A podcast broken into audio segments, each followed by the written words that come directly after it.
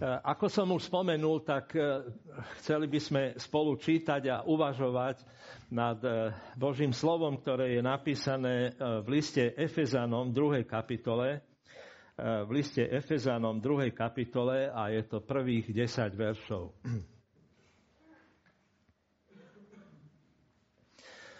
Takže môžete si otvoriť alebo zapnúť Biblie podľa toho, čo držíte v rukách. Aj vy ste boli mŕtvi vo svojich prestúpeniach a hriechoch, v ktorých ste kedysi žili podľa ducha tohto sveta, podľa kniežaťa nadzemskej mocnosti, ducha, ktorý teraz pôsobí v neposlušných synoch. Medzi nimi sme aj my všetci kedysi konali podľa žiadostí svojho tela, keď sme žili podľa záľub tela a mysle a boli sme od prirodzenosti deťmi hnevu, tak ako aj ostatní. Ale Boh, bohatý na milosrdenstvo, zo svojej nesmiernej lásky, ktorou si nás zamiloval, keď sme boli pre poklesky mŕtvi, oživil nás Kristom milosťou ste spasení. Spolu s ním nás kriesil a spolu s ním nás uviedol na nebeský trón v Kristovi Ježišovi, aby ukázal v budúcich časoch, aké nesmierne bohatstvo milosti je v jeho dobrote voči nám v Kristovi Ježišovi. Veď ste spasení milosťou skrze vieru. A to nie je z vás, je to Boží dar.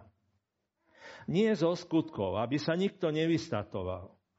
Veď sme jeho dielo, stvorený v Kristovi Ježišovi na to, aby sme konali dobré skutky, ktoré nám Boh už vopred pripravil.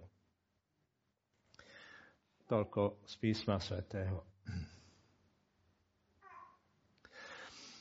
Keďže tu máme dnes takú zvláštnu slávnosť, našich rodín a verím, že nielen rodiny Tomešovej, ale tým aj nás ostatných. Ehm, a najmä teda tých, ktorí už e, sme rodičmi, ale máme tu aj niekoľko učiteľov možno, tak pre nich je toto tiež dôležitá otázka. Sú ľudia v podstate dobrí, alebo v podstate zlý. Toto je veľmi podstatné e, pre nás rodičov, prípadne učiteľov.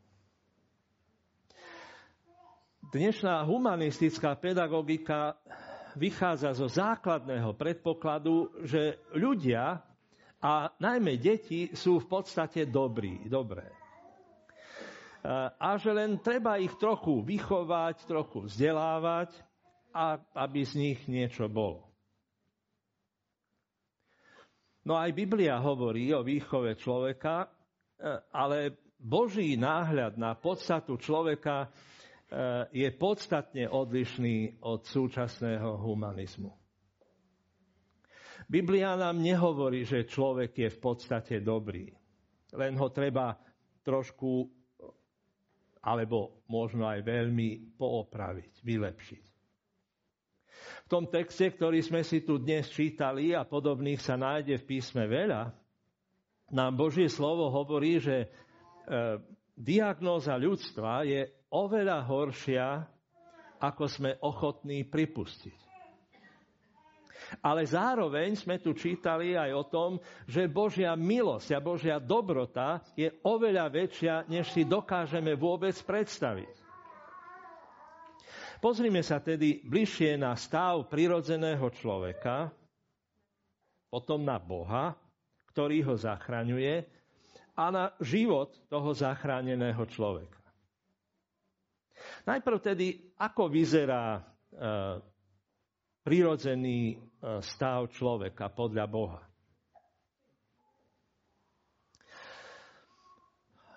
Ťažkú diagnózu dávajú ešte stále aj dnes lekári do zalepenej obálky.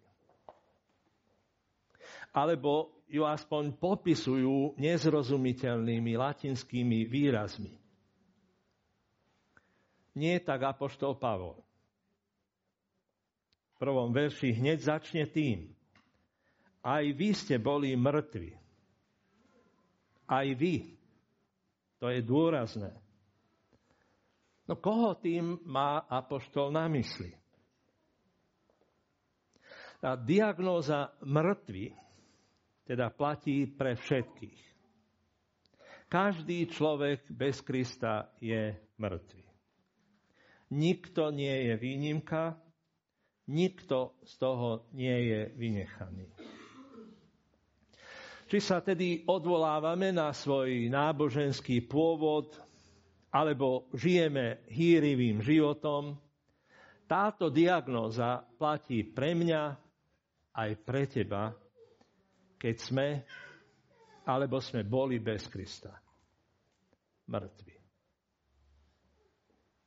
No, čo nás robí mŕtvými? Verš 1. Aj vy ste boli mŕtvi vo svojich prestúpeniach a hriechoch. Tie no, prestúpenia či priestupky sa týkajú toho, čo robíme, keď prekročíme hranicu. Alebo keď vybočíme e, z cesty. My vieme, čo máme robiť, ale zámerne sa rozhodneme urobiť niečo iné. A na druhej strane hriech tu predstavuje naše zanedbanie. Ide o to, že minieme svoj cieľ. Alebo že nedosiahneme ten cieľ. My možno aj chceme žiť správne, dokonca sa o to usilujeme, ale nedokážeme to. Tie ciele, ktoré si stanovujeme, alebo normy, ktoré stanovil Boh, sú príliš vysoké. A tieto dva výrazy, prestúpenia a hriechy, ktoré sú tu, sú súhrným zhrnutím e, ľudského zla. Robíme to, čo nemáme robiť a nerobíme to, čo robiť máme. Takže prirodzený človek je znova čítam v tomto texte, mŕtví vo svojich prestúpeniach a hriechoch. A takáto diagnóza nám je veľmi nepríjemná. Veď my žijeme, užívame život. Dokonca prispievame aj k životu iných. Lenže akokoľvek v pohode sa cítime, sme duchovne mŕtvi. A byť mŕtvy je hrozné. Ale to ešte nie je všetko. Pavol pokračuje ďalej e, v tej svojej dlhokánskej vete. Aj vy ste boli mŕtvi vo svojich prestúpeniach a hriechoch, ktorých ste kedysi žili podľa ducha tohto sveta podľa kniežaťa nadzemských mocností, ducha, ktorý teraz pôsobí v neposlušných synoch. Medzi nimi sme aj my všetci kedysi konali podľa žiadostí svojho tela, keď sme žili podľa záľub tela a mysle. Súčasný človek si myslí, že je slobodný. Že si slobodne vyberá, kde bude žiť, ako bude žiť, s kým bude žiť a prečo bude žiť. Toto je v nás hlboko zakorenené. Tak zakorenené, že my ešte aj študentom teológie nemôžeme siahnuť na slobodu človeka. Pavlovi však veľmi ide o to, aby ukázal, že svet bez Krista nie je slobodný. A vyjadruje to práve týmito slovami, ktoré som, sú tu opakované a som ich zdôrazňoval podľa. Človek sa domnieva, že on koná podľa svojho názoru, podľa svojich pocitov, či podľa svojich záujmov, či svojej vôle. Ale nie je to tak. Pavol hovorí tu o troch mocnostiach, nad ktorými ľudia nemajú vládu a ktoré naopak ovládajú ľudí predtým, ako sú zachránení Kristom. A tieto mocnosti, to je svet, diabol a telo. Začiatok druhého verša hovorí, v ktorých ste kedysi žili podľa ducha tohto sveta. Tu ide o spoločnosť usporiadanú bez väzby na Boha. Život podľa ducha tohto sveta sa môže prejavovať napríklad zdvorilým nezáujmom, s čím sa dnes často stretávame. Zdvorilo ich nezaujíma čokoľvek, čo súvisí s Bohom, až po otvorený vzdor proti nemu ten hodnotový systém spoločnosti, konzumný spôsob života, popkultúra, aj rôznych našich seriálov majú prenikavý a zotročujúci vplyv. Každý chce byť sám sebou. Ale všimnite si, že každý sa oblieka a správa tak, ako jeho okolie. Ja chcem byť ja, sám sebou. Ale všimnite si, ako sme oblečení, ako sa správame. Ako všetci ostatní okolo nás. Žije podľa ducha tohto sveta. A ten druhý verš pokračuje podľa kniežaťa nadzemských mocností ducha, ktorý teraz pôsobí v neposlušných synoch ten výraz nadzemské mocnosti tu označuje sféru medzi zemou a nebom a podľa toho e, túto sféru zeme ovládajú ľudia. Nadzemskú sféru ovládajú duchovné mocnosti s diablom. A nad tým všetkým je nebeská sféra, v ktorej prebýva Boh. Takže tie výrazy E, pod a nad, e, tu netreba vnímať ako nejaké označenie priestoru. Ide o označenie vplyvu a moci. Vždy to, čo je hore, má vplyv a moc na to, čo je pod ním. Takže kniežaťom nadzemských mocností je diabol.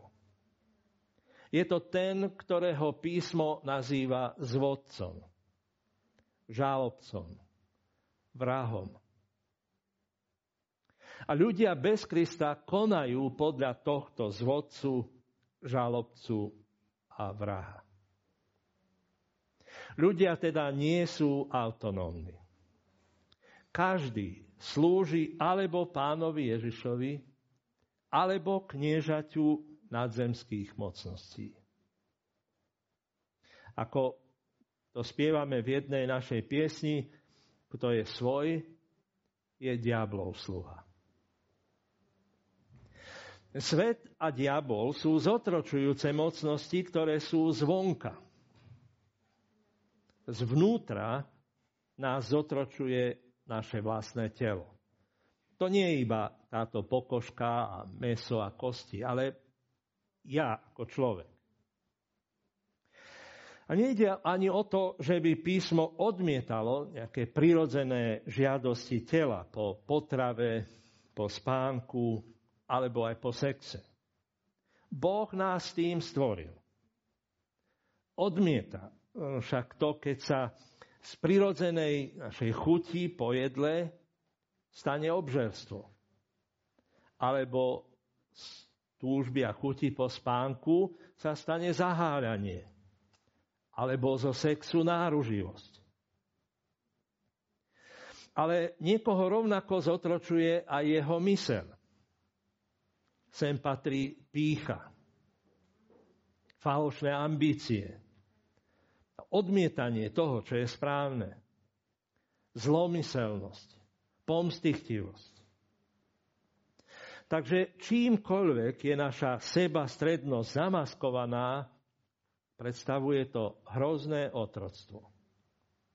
A to práve preto, že si ho neuvedomujeme. Hriech teda vedie nielen k smrti, ale aj k poviazanosti.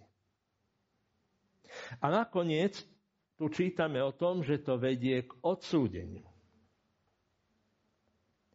Na tom, ako človek zmýšľa, aké hodnoty si osvojuje, ako žije, na tom záleží.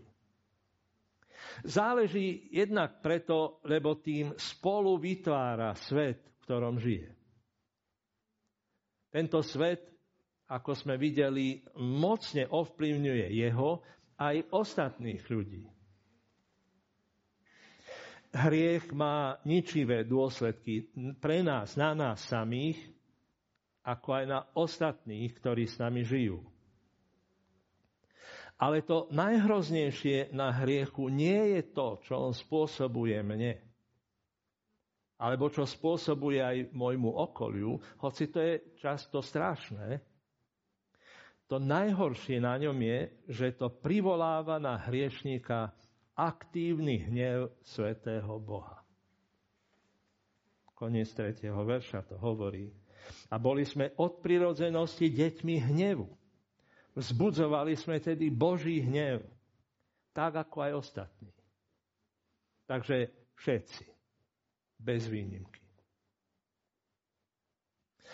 Prirodzený človek je tedy podľa Božieho slova mŕtvý, zotročený a odsúdený.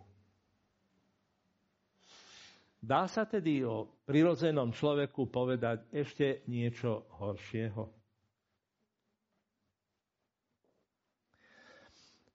Verte mi, že o tomto sa mi ťažko rozpráva. A je dosť možné, že vám ešte ťažšie počúva.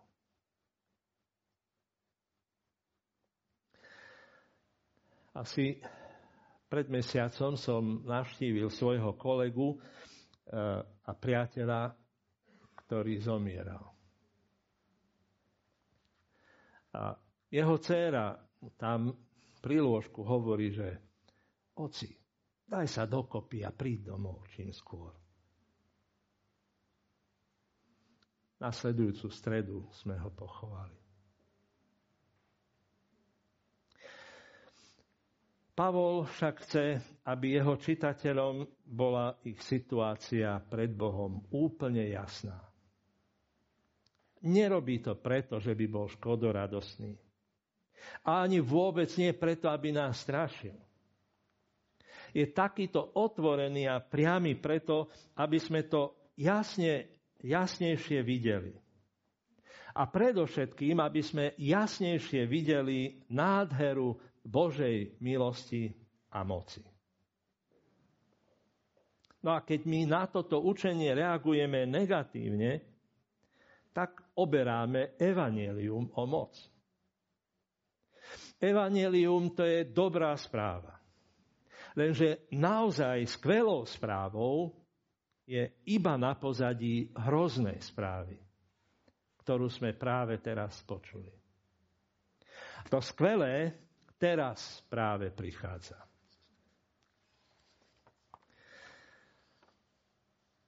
Vzbudzovali sme Boží hnev. A potom štvrtý verš. Ale Boh, bohatý na milosrdenstvo, zo svojej nesmiernej lásky, ktorou si nás zamiloval, keď sme boli pre poklesky mŕtvi, oživil nás Kristom milosťou ste spasení. A spolu s ním nás kriesil a spolu s ním nás uviedol na nebeský trón v Kristovi Ježišovi. Viete si toto predstaviť? Lebo ja nie. Boli sme mŕtvi, zotročení, odsúdení. Ale Boh keď sme boli mŕtvi, oživil nás Kristom. Spolu s ním nás kriesil a spolu s ním nás uviedol na nebeský trón. Ponorte sa na chvíľu do tohto kúpela.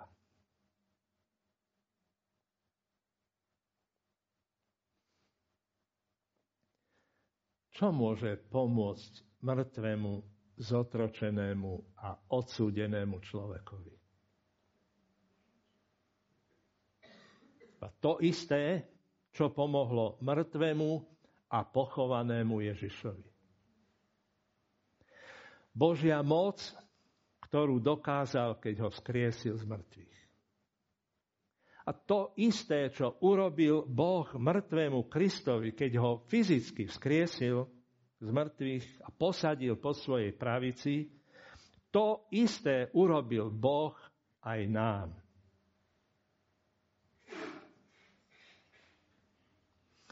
A aby bolo úplne jasné, čo to konkrétne urobil, tak to vyjadruje Pavol tromi tak, takými gréckými predponami. Syn.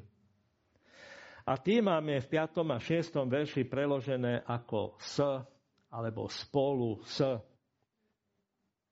Takže oživil nás s Kristom. To druhé, spolu s ním, teda s Kristom nás skriesil. A to tretie, spolu s ním nás uviedol na nebeský trón. A vzrušujúce na tomto je fakt, že tie Božie spásne činy s Kristom sa teraz týkajú nás. To nie len vtedy a tam s ním, ale že to sa týka aj nás, teraz a tu. Tie všetky Kristové výsady patria aj nám. Preto pre novozmluvné kresťanstvo je absolútne nevyhnutné toto zjednotenie e, Božieho ľudu s Kristom. Kresťania sa nevyznačujú predovšetkým tým, že obdivujú, ba dokonca ani tým, že uctievajú Krista. Nevyznačujú sa ani tým, že žijú podľa určitých morálnych noriem. Nie. Novozmluvní kresťania sa vyznačujú tým, že sú zjednotení s Kristom. Majú účasť na jeho vzkriesení aj na jeho vyvýšení. Toto zjednotenie s Kristom nie je iba nejakým bezvýznamným kresťanským mysticizmom. Prežívame že Kristus nám dáva nový život, v ktorom si uvedomujeme Boha a prežívame lásku k Nemu a k Jeho ľuďom. Boli sme zotročení, ale s Kristom nás posadil na trón. Prečo to urobil? My hovorievame, že keď sa niekto stal kresťanom, takže prijal Krista či rozhodol sa pre Krista. No, nie, že by to nebolo treba, to je, ale tento ústredný text písma o spáse nehovorí o aktivite človeka pri spáse vôbec nič. Veď nakoniec, čo môže urobiť mŕtvý človek? Okrem toho, že sme boli mŕtvi pre poklesky, sa v týchto veršoch nehovorí o nás nič. Myslím, že to bol biskup William Temple, kto povedal, že jediné, to jediné, čím prispievame ku svojej spáse, je náš hriech, ktorý tú spásu robí nevyhnutnou. Prečo to teda Boh urobil? Keď teda Boha nemotivovalo nič, čo je v nás, no tak ho k tomu muselo motivovať niečo v ňom samom. A naozaj. V 4. verši čítame, ale Boh, bohatý na milosrdenstvo, zo svojej nesmiernej lásky milosťou. My sme boli mŕtvi. A preto sme si nemohli pomôcť. A pomôcť nám mohlo iba jeho milosrdenstvo. My sme vzbudzovali Boží hnev. A ten mohla prekonať iba Božia láska. za tie naše prestúpenia a hriechy sme si zaslúžili iba jeho odsúdenie, takže nás mohla zachrániť iba jeho milosť. Ale Pána Boha motivovalo k našej záchrane nie len jeho milosrdenstvo, jeho láska a jeho milosť, ale aj jeho zámer ten vidíme v 7. verši. Aby ukázal v budúcich časoch, aké nesmierne bohatstvo milosti je v jeho dobrote voči nám v Kristovi Ježišovi. Takže Pán Boh ťa zachránil nie len preto, aby si nezahynul, ale mal väčší život. A nie len preto, aby si bol prínosom pre církev a spoločnosť, a nielen na to, aby si mal krásny a úspešný život, akokoľvek toto meriaš. Pán Boh ťa zachránil preto, aby si bol chodiacím príkladom jeho schopností, jeho trofejov milosti. No a o to ide aj v tomto jeho dnešnom záverečnom odseku. Ako vyzerá tedy ten zachránený človek? Verš 8. Veď ste spasení milosťou skrze vieru. A to nie je z vás, je to Boží dar. Nie zo skutkov, aby sa nikto nevystatoval. Ak nás tedy Boh zachránil, aby sme boli príkladom Jeho schopností, aby sme boli trofejou e, Jeho milosti, tak to nemôže byť z nás ani z našich skutkov. Lebo ak by bolo, tak potom by sme sa našou spásou vystatovali my. A nie on. Musíme sa pristaviť tu pri tom výraze v 8. verši, že skrze vieru. Mohlo by sa totiž zdať, že keď to nie je naša dobrota, naša zbožnosť či naša láska, no tak naša viera je tým, čím sme si Božiu milosť zaslúžili. Ale nie je to tak. Keby to bolo tak, tak potom by Pavlova úvodná diagnóza nebola správna. Mŕtvi ľudia nemôžu nič dať. Ani sa nemôžu ničoho chytiť. Keby viera bola závislá na nás, tak by sme nemohli byť mŕtvi a mohli by sme sa rozhodnúť pre alebo proti Kristovi. Lebo Boh sa už dávno rozhodol pre nás.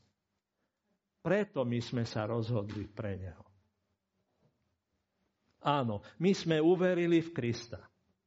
Ale iba preto, lebo Boh nám daroval dar, dar viery, ktorou sme sa tých jeho sľubov chopili.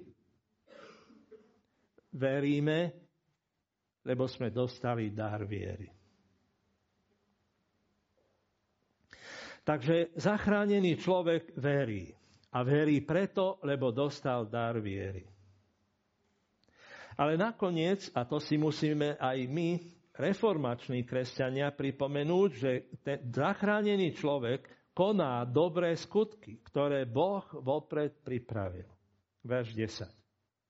Veď sme jeho dielo, stvorený v Kristovi Ježišovi na to, aby sme konali dobré skutky, ktoré nám Boh už vopred pripravil. Z toho predchádzajúceho dôrazu na spásu ako Božie dielo, ktoré je motivované Božou láskou a Božím zámerom, by sa nám totiž mohol ľahko stratiť človek. Ale nebojme sa. Ním Pavol začal tento odsek a ním človekom tento odsek aj končí. Boli sme mŕtvi a čo sme teraz? Božie umelecké dielo stvorené v Kristovi Ježišovi. Doteraz hovoril Pavol o spáse ako o vzkriesení z mŕtvych, o vyslobodení z otroctva, o záchrane pred odsúdením. A teraz k tomu pridáva ešte ďalší dôraz. Spása je novým stvorením. No a hovoriť o stvorení bez stvoriteľa je nezmysel. Niektorí kritici tvrdili a stále tvrdia, že Pavlovo učenie o spasení milosťou vlastne povzbudzuje ľudí, aby pokračovali smelo v hriechu. Aj to je nezmysel. Dobré skutky nevyhnutne patria ku spáse.